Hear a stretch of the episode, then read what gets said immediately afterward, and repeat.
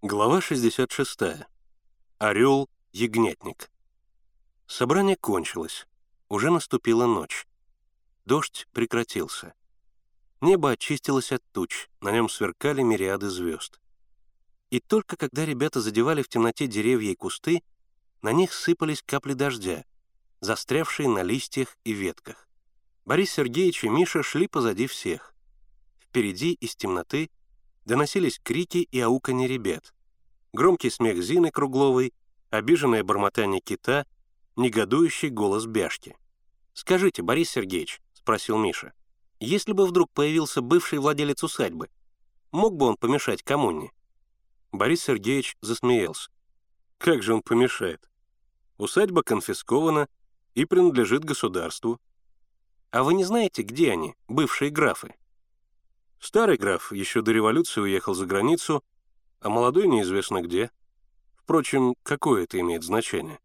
Мише очень хотелось рассказать, какое это имеет значение, но он удержался. Вот если завтра он убедится, что человек в зеленом и есть граф Карагаев, тогда он и скажет. «А вы не интересовались их гербом?» — спросил Миша. Вернее, я хотел спросить, какая именно птица изображена на гербе?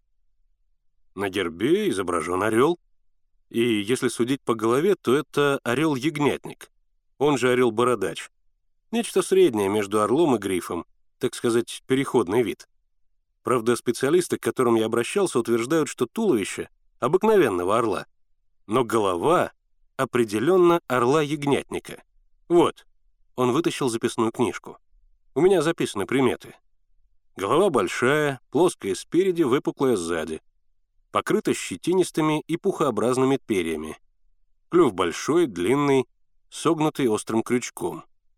Основание клюва окружено пучком щетинок, который прикрывает нижнюю половину клюва. Поэтому орел называется как ягнятник, так и бородач. Миша внимательно слушал Бориса Сергеевича. Но это опять ничего не давало. Ягнятник, бородач, полуорел, полугриф. Нет, ничего не дает. Вот халзан, курганник, могильник — это о чем-то говорит, а бородач ни о чем не говорит. Неужели они ошиблись и с орлом? Неужели орел изображен просто так, и их догадкам та же цена, что и показанному на чертеже маршруту? Все же сообщением Бориса Сергеевича Миша решил поделиться с Генкой и Славкой. Когда лагерь затих, он тихонько вызвал их из палатки, отвел в сторону и сказал, «Так вот, ребята, Борис Сергеевич говорит, что у этой птицы голова орла-бородача или ягнятника. «Ну и что?» — нетерпеливо возразил Генка. «Я ведь тоже говорил, что голова у птицы особенная. Не такая, как у настоящего орла. Возможно, что ягнятника, не возражаю. Но какое это имеет значение? Ведь в целом это орел обыкновенный. А чертеж, — настаивал Миша. Ведь на чертеже голова орла совершенно черная, в отличие от туловища и ног значит голова имеет какое-то особое значение, а голова — ягнятника. Генка опять нетерпеливо передернул плечами. «Не знаю, не знаю. При чем здесь ягнятник? У нас в России он почти не водится. Иногда только встречается на Кавказе и у Гималайских гор. Если ты хочешь знать, то ягнятник живет выше всех горных птиц, в области ледников и вечного снега. Откуда здесь, в средней полосе России, может взяться ягнятник. И гнездятся они только на скалах. А какие здесь скалы? Нет ни одной скалы. Как же нет? А скала, на которую мы сегодня залезали? Генка рассмеялся. Какая это скала? Ты пойми, они гнездятся на неприступных скалах. Это не имеет значения, решительно объявил Миша. Зато как здорово получается. Орел изображает реку Халзан. Его голова скалу на Халзане, а лапы могильника — могилу на скале. Понимаешь? Халзан, скала, могила. Славка громко зевнул. Ему очень хотелось спать. И если говорить правду, он устал от догадок и не верил в них. Один орел, другой, и так до бесконечности.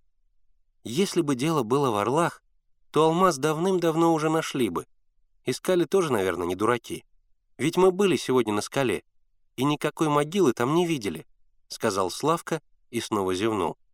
«Да, не видели», — горячо ответил Миша. «Но ведь мы ее и не искали. Надо пойти и как следует обшарить всю скалу». «Когда пойти?» — испуганно спросили Генка и Славка. «Сейчас, немедленно». Но мальчики наотрез отказались идти сейчас на скалу.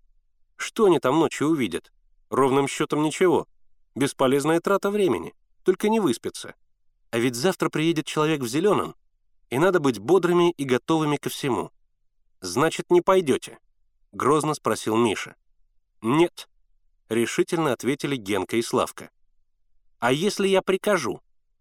«Не имеешь права», — ответил Славка. «Если бы это касалось отряда, то ты имел бы право приказывать. А здесь, в конце концов, частное дело». Некоторое время они горячо спорили о том, имеет ли право Миша приказывать или не имеет. Каждый остался при своем мнении, но идти на скалу Генка и Славка отказались решительно. Миша взывал к их разуму, укорял в трусости, обещал верный успех, грозился пойти один, доказывал, что завтра, может быть, уже будет поздно, потому что граф опередит их. Все было напрасно. Генка и Славка ни за что не хотели идти на Халзан. Славка вообще уже ни во что не верил. Генка не хотел признавать никакого орла-ягнятника. Он просто дрожал от бешенства, когда слышал про грифов. И им обоим хотелось спать. Скрипя сердце, Миша уступил. Но он потребовал от друзей обещания, что завтра они обязательно пойдут с ним на скалу. Генка и Славка торжественно обещали пойти. «Но», — добавил Генка, — «учти, что всякие Бяшкины грифы здесь ни при чем».